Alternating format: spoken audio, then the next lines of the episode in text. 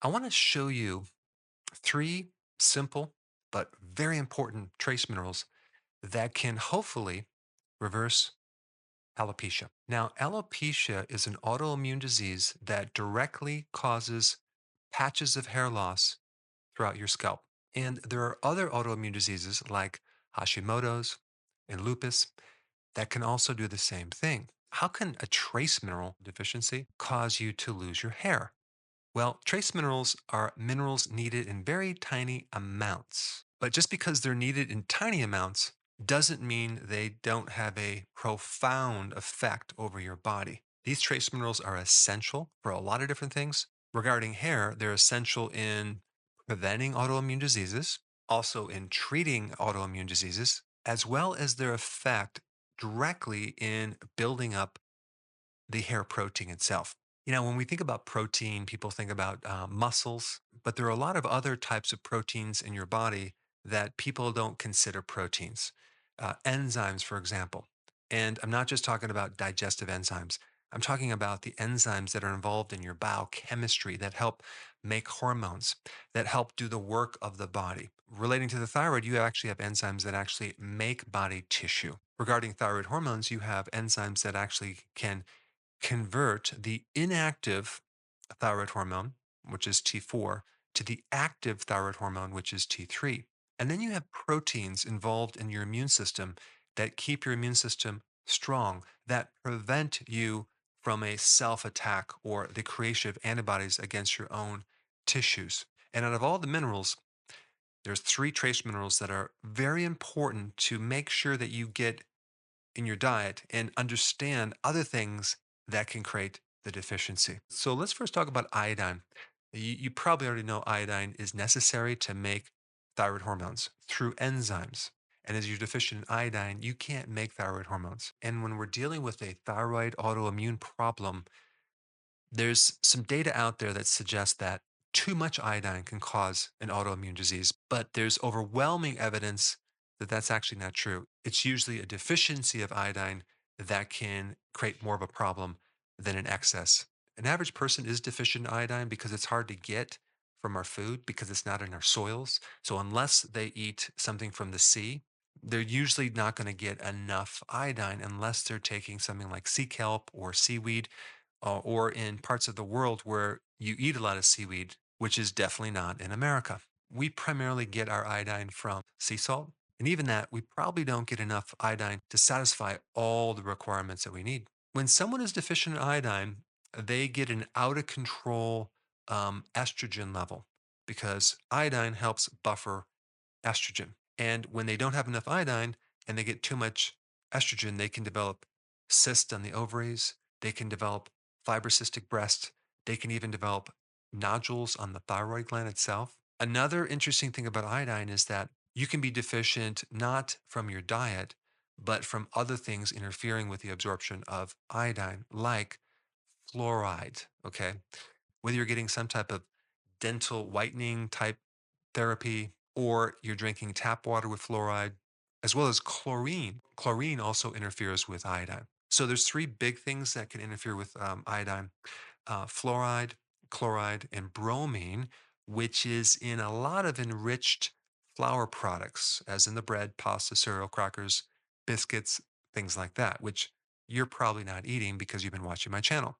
But there's another source of fluoride that you may not suspect. In fact, 20% of all medications out there are fluoride based, including Prozac, statin drugs, other antidepressants, certain antibiotics, certain antacid medications, as well as certain anti inflammatories, all contain fluoride, which can interfere with iodine. And by the way, as far as the amount of iodine you need on a daily basis, I would recommend about 200 micrograms, okay, not milligrams, micrograms. Iodine is very, very important um, in a growing child.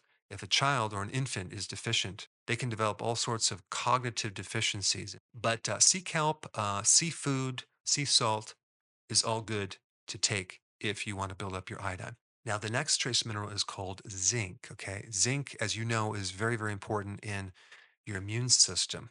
Um, and When people get autoimmune diseases, they're usually deficient in zinc.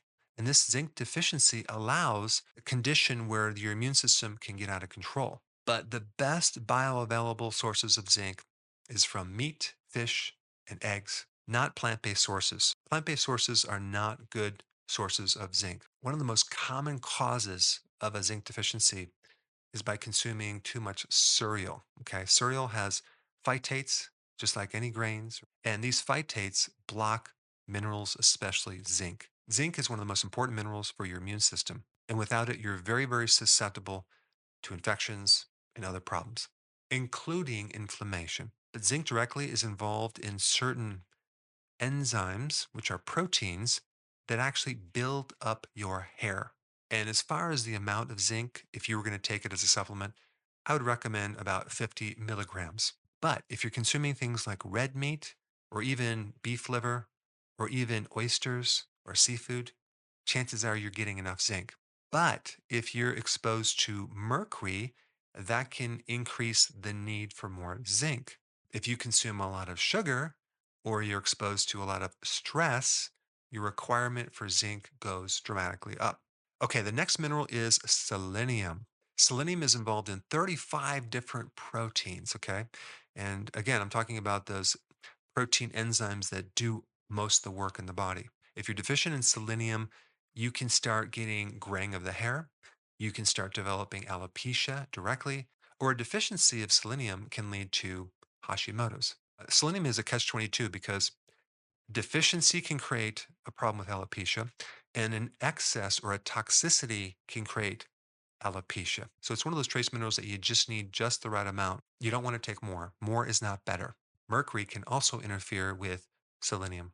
Uh, a lot of women who are pregnant uh, are deficient in, in selenium, not to mention zinc and even iodine. So this is just another reason why if someone is going through pregnancy, it's so important to take these trace minerals. Now, there are also genes that help you absorb selenium.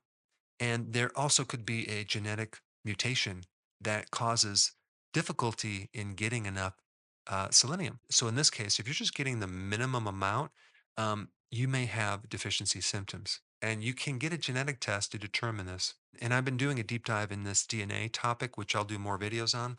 But so many people have genetic problems with minerals and vitamins. And this especially relates to like B12, folate, vitamin D, and even vitamin C. The other interesting thing about selenium is that it seems to control uh, vitamin E levels. It protects a person from becoming deficient in vitamin E, maybe because of selenium is a precursor for glutathione, which is a powerful antioxidant, and other antioxidants as well. The amount of selenium a person needs uh, would be between 50 micrograms to 200 micrograms, which really is a tiny amount. Um, one Brazil nut uh, is enough to satisfy what you would need. Don't eat the whole bag, okay? Just one at a time per day because you can actually get a toxic amount fairly quick. There are other nutrients as well that greatly influence the hair. And I'm just going to quickly run down the list iron, okay, and B12, primarily because of the function of what they can do to increase your oxygen levels and your blood levels, your red blood cell levels to your scalp. Without this blood and oxygen to the scalp, um, the roots of the hair can't survive. And probably the biggest reason why women are deficient in iron is because of menstruation. And if that's your problem, I put a link down below of how to correct that specific issue.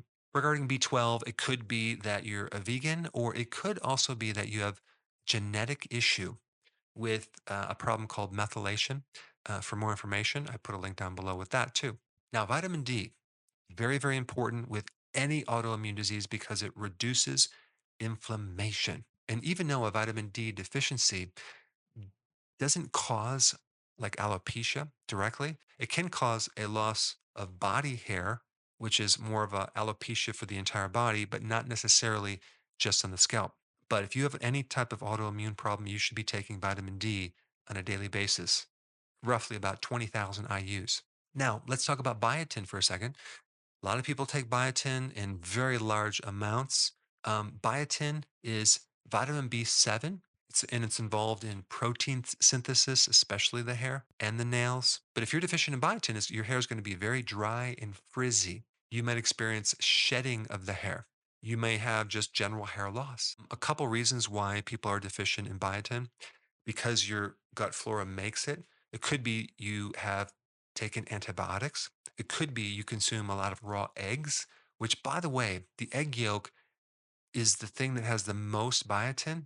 But if you have raw eggs, uh, there's a certain compound in there that locks up your biotin. So you could become deficient. Uh, another cause would be pregnancy, which increases the demand for biotin. Or you may have a genetic problem with a certain protein that helps you absorb um, biotin. And you have a problem with that, which means you just need a little bit more.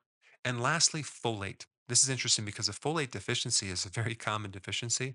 Uh, even though folate comes from dark leafy green vegetables, a lot of people have a problem with a certain gene called MTHFR, which requires them to consume more folate, not folic acid, but folate, so they can start to build up some of these proteins, including hair.